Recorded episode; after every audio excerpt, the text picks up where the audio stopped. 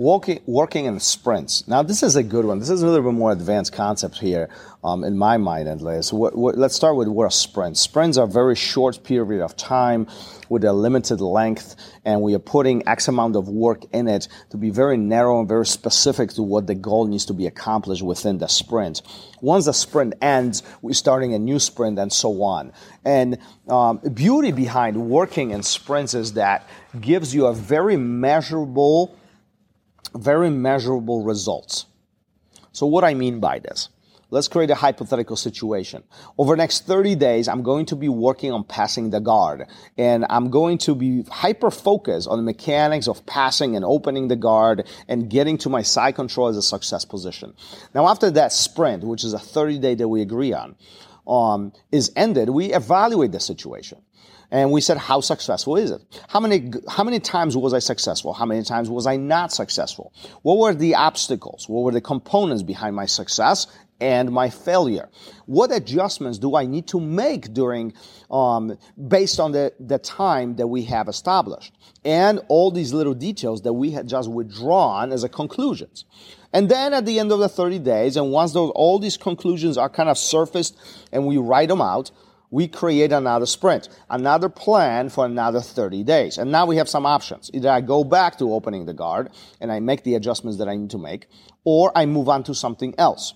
And again, these sprints could be longer or shorter. This is really up to you. But by having a sprint, it allows you to have a very focused, very tangible, and very trackable opportunity to see how you are improving in jiu-jitsu. Sprints could be used in a variety of different ways. They, it could be uh, sprints of six months. It could be sprints of just a couple weeks. The goals could be very different. It could be mental stimulation or really thinking about something or maybe even coming to class X amount of time. Think about this. Over next six months, I'm going to come to class consistently three times a week.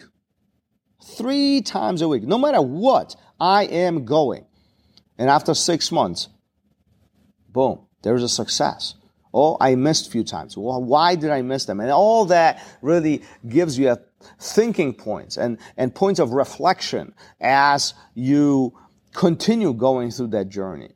But end of the end of these sprints, it really one, we can easily draw conclusions whether we were successful or not and why. But two, it is also developing a very strong habits of consistency because that sprint keeps us accountable. And if you are honest with yourself, if you write it down and journal it and keep a track of what is happening, um, I, I am confident that you will notice changes, positive changes in the way how you operate on the mat, but also how you operate in your life.